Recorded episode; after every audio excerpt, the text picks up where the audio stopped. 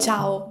Se mi stai ascoltando ora, domenica 15 gennaio, ore 14, avrò appena finito un bel pranzetto tra amici in provincia di Bologna, precisamente a Castelmaggiore. È un pranzo organizzato da un amico che ha deciso di cambiare vita e di seguire il suo sogno. Lui è un ingegnere dell'automazione, ma negli ultimi anni ha portato sul suo profilo Instagram, ma in primis nella sua vita, tanta creatività, intraprendenza e voglia di mettersi in gioco. Tramite il disegno sul suo inseparabile iPad racconta storie, cambiamenti e trasformazioni di personaggi forse inventati o forse no. Ricordo ancora quando si iscrisse alla mia seconda edizione del training 5 settimane per Instagram Marti, in cui studiamo il suo personal brand, i suoi valori, la sua missione e la comunicazione per portare alla sua favolosa community la sua energia e la sua intraprendenza. Durante l'ultimo anno ha portato idee nuove nell'azienda in cui lavora da quasi 10 anni. Si è formato tanto per svolgere anche il suo nuovo ruolo proposto questo. Un mese fa però, quando mi raccontò di questa sua decisione,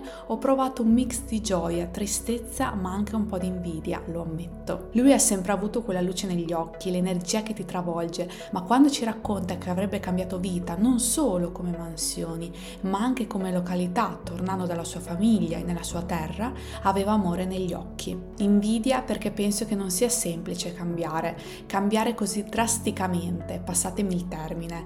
Io ho sempre preferito a cambiare pian piano e osservare come la mia trasformazione prende vita dentro e fuori di me, ogni giorno di più. I miei volevano chiamarmi Prudenza, di secondo nome, ora capite il perché. Ad ogni modo vi ho parlato di questa storia perché si ricollega benissimo al tema di oggi, come capire se stai andando nella direzione giusta. Quando si hanno diversi talenti da coltivare o comunque diverse attività da portare avanti, è molto difficile alle volte capire individuare quali di queste sono quelle realmente di impatto e quali no. Poniamoci tre domande. Come rimanere in focus rispetto alla nostra missione?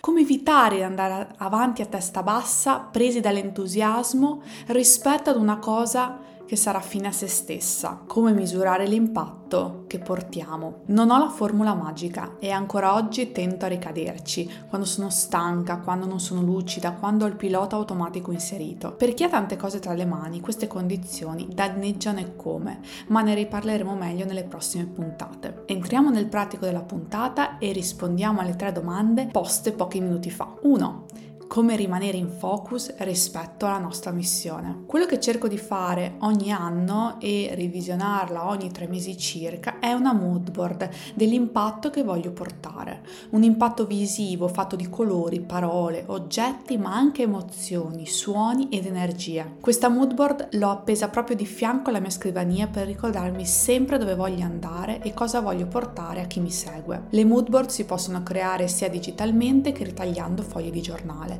parola d'ordine, divertirsi e tornare bambini. Ho una scatola dove raccolgo giornali, foto, scritte, eccetera, che hanno caratterizzato il mio anno, per poi a dicembre creare la moodboard con i soli elementi che voglio portare con me nel nuovo anno.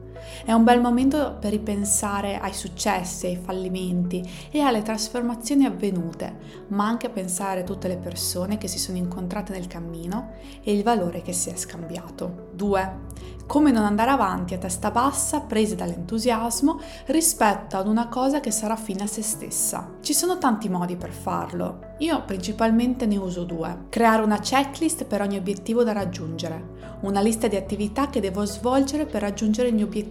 Mi funziona bene per obiettivi piccoli e ben tangibili. Per darvi un altro metodo più tecnico invece potrei citarvi gli OKR, Objective and Key Results, cioè dati gli obiettivi, delineare quali sono i rispettivi risultati chiave che devo raggiungere man mano. Solo dopo vado a definire le attività. Gli OKR mi aiutano a gestire le priorità, mi obbligano a essere disciplinata e usare la logica, invece che le emozioni, nei processi decisionali. Gli OKR sono infatti ideali in vari contesti e funzionano anche come framework di crescita personale e non solo a livello di strategia aziendale. Lessi questo commento in un blog di un imprenditore che seguo e da cui ho seguito un bellissimo master. Ci tenevo a riportarle in questa puntata perché secondo me rispecchia perfettamente il valore di questo metodo.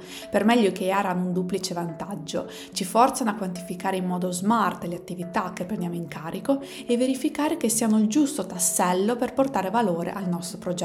A ragionare così ti costringe a pianificare attività sempre collegate all'obiettivo finale e a non fare cose a caso in base a dove tira il vento quel giorno. 3 come misurare l'impatto che portiamo. Principalmente se si ha un sistema di obiettivi smart si è anche valutato la voce misurabile, che sarà proprio quello l'impatto che avremo una volta raggiunto l'obiettivo. Armati degli strumenti giusti che ti permettono di tenere monitorati gli obiettivi e il loro raggiungimento. La frase che rappresenta al meglio questa puntata non esiste un metodo indolore per raggiungere i vostri obiettivi. Le idee da sole, senza impegno, non bastano.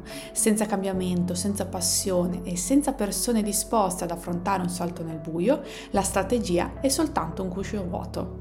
Seth Godin siamo al termine di questa puntata e ti chiedo, se ti va, di scrivermi in DM su Instagram o via mail hello-nataliaorlandi.it che rapporto hai con checklist e obiettivi. Ti ringrazio tantissimo per aver passato il tuo tempo con me. Se non mi conosci ancora ti aspetto sul mio profilo Instagram e LinkedIn, ti lascio i riferimenti in descrizione e ci sentiamo prossima settimana, sempre al venerdì e alla domenica, ore 14. Ciao!